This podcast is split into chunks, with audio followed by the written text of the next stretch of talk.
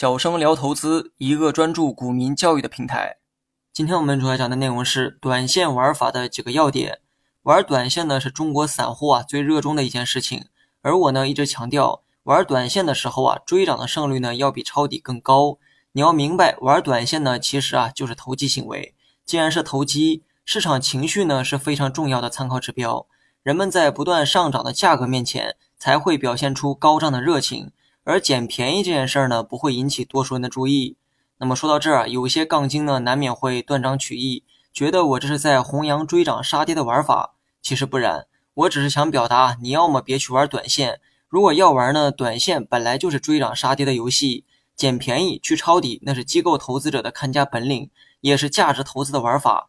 短线投机你是捡不到便宜货的，因为图便宜而去抄底的短线客，基本都是阵亡。不是说短线啊不能玩，而是玩短线呢，你要格外重视概率这个东西。事实表明呢，短线去追涨的这个胜率啊，确实比抄底更高。那么以上呢是玩短线的第一个要点，第二点呢就来谈一谈买入时机的问题。玩短线买入时间点尽量呢选择两点半之后，或者是收盘前几分钟啊是最好。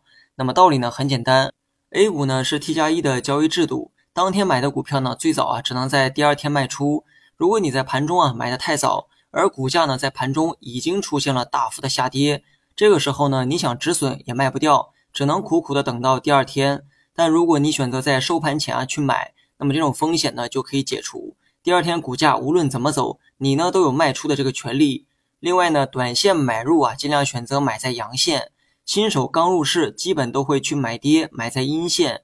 这种做法呢说白了还是在抄底，抄底呢就抄底吧哈。抄完之后跌两天呢就忍不了了，最终呢只有割肉。所以啊，短线不要想着去抄底，抄底的玩法对于新手呢过于高级，那是左侧交易的范畴，是需要有这个基本面分析能力才能做到的事情。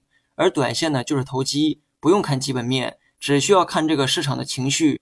而阳线的热情呢显然比阴线更高涨，所以买在阳线比买在阴线概率上会更占优势。好了，本期节目就到这里，详细内容你也可以在节目下方查看文字稿件。